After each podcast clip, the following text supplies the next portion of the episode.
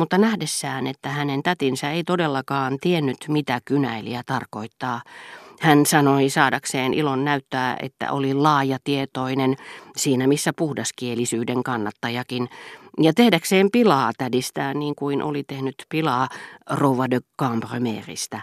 Mutta kaikkihan sen tietävät. Äänessään naurua, jota äskeisen teeskennellyn pahan tuulen rippeet hillitsivät. Kynäilijä on kirjailija. Toisin sanoen joku, joka käyttelee kynää. Mutta se on kuvottava sana. Se nostattaa ihon kananlihalle ja hiukset pystyyn. Mikään mahti maailmassa ei saisi minua käyttämään sitä. Hyvänen aika. Tämä on siis hänen veljensä. En ole vielä oikein tilanteen tasalla. Mutta ei se tarkemmin ajatellen ole ollenkaan mahdotonta. Molemmat ovat alamaisia kuin sängyn alusmatto ja hyvin varustettuja kuin pyörivä kirjahylly. Rouva on hännystelijä niin kuin veljensäkin ja täsmälleen yhtä ikävystyttävä. Itse asiassa minä alan jo tottua ajatukseen tästä sukulaisuussuhteesta. Istun nyt. On aika juoda vähän teetä, sanoi Madame de Villeparisi Madame de Germantille. Kaada itsellesi teetä ja ota kaikkea. Sinun ei tarvitse käydä katsomassa esiäitiesi muotokuvia. Sinä tunnet ne yhtä hyvin kuin minäkin. Kohta sen jälkeen rouva de Villeparisi palasi pöytänsä taakse ja ryhtyi taas maalaamaan. Kaikki siirtyivät lähemmäksi, mutta minä käytin tilaisuutta hyväkseni mennäkseni Le Grandinin luo, ja koska en nähnyt mitään moitittavaa hänen läsnäolossaan äh, rouva de Villeparisiin luona, sanoin hänelle aavistamatta ollenkaan, miten suuresti hän loukkaantuisi, ja uskoisi niin ikään minun loukanneen häntä tahallani – No nyt minua ei ainakaan voi kukaan moittia siitä, että olen salongissa, koska tapaan teidätkin sieltä. Herra Le Grandin päätteli näiden sanojen perusteella. Niin ainakin kuului lausunto, jonka hän minusta pari päivää myöhemmin antoi, että olin läpeensä ilkeä olento, joka saa nautintonsa pelkästä pahanteosta. Olisiko liikaa vaadittu, jos te alkajaisiksi edes tervehtisitte minua? Hän vastasi kättään ojentamatta niin kiukkuisella ja karkealla äänellä, etten olisi osannut sellaista häneltä odottaa. Äänellä, joka ei ollut minkäänlaisessa järjellisessä yhteydessä siihen, mitä hän tavallisesti sanoi, vaan liittyi hyvin välittömällä ja hätkähdyttävällä tavalla johonkin, mitä hän sillä hetkellä tunsi. Asian laita on nimittäin niin, että koska me olemme päättäneet järjestelmällisesti pitää salassa sen, mitä tunnemme, me emme koskaan ole tulleet ajatelleeksi, kuinka sen ilmaisisimme. Ja sitten yhtäkkiä meissä herää ja puhuu ruma ja tuntematon peto, jonka äänensävy saattaa hirvittää sitä, joka tämän tahattoman, tuiskahtavan, melkein vastustamattoman paheistamme tai puutteistamme kertovan tunnustuksen joutuu ottamaan vastaan. Hirvittää yhtä paljon kuin rikollisen epäsuorasti ja omituiseen sävyyn paljastama salaisuus. Rikollisen, joka ei voi olla tunnustamatta murhaa, jota kukaan ei tiennyt hänen tehneen.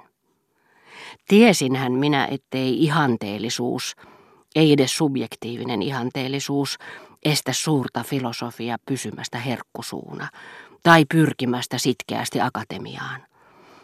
Mutta oliko Le Grandinin tosiaankin pakko niin usein muistuttaa, että hän kuului toiselle planeetalle, kun kaikkia hänen raivonsa tai rakastettavuutensa kouristuksia hallitsi halu nauttia hyvästä asemasta tällä tähdellä. Minkäs sille voi, että jos minua kymmeniä kertoja ahdistetaan, jotta menisin jonnekin, hän jatkoi matalalla äänellä, niin vaikka minulla kuinka on oikeus vapauteeni, en silti voi käyttäytyä kuin muukka. Madame de Germant oli istuutunut. Hänen nimensä, jota koristi arvonimi, lisäsi hänen fyysiseen olemukseensa herttuakunnan, joka heijasti ja taikoi hänen vaiheilleen Germantin metsien raikkaan ilmapiirin valoineen ja varjoineen, siihen keskelle salonkia, hänen lattiatyynynsä ympärille. Se minua vain hämmästytti, että se ei ollut selvemmin luettavissa herttuattaren kasvoilta, ja punerruskin hänen poskillaan, joilla mielestäni Germantin nimen olisi pitänyt olla näkyvissä kuin vaakunassa, oli vain pitkien raikkaassa ilmassa tehtyjen ratsastusretkien vaikutusta, vaan ei niiden kuva.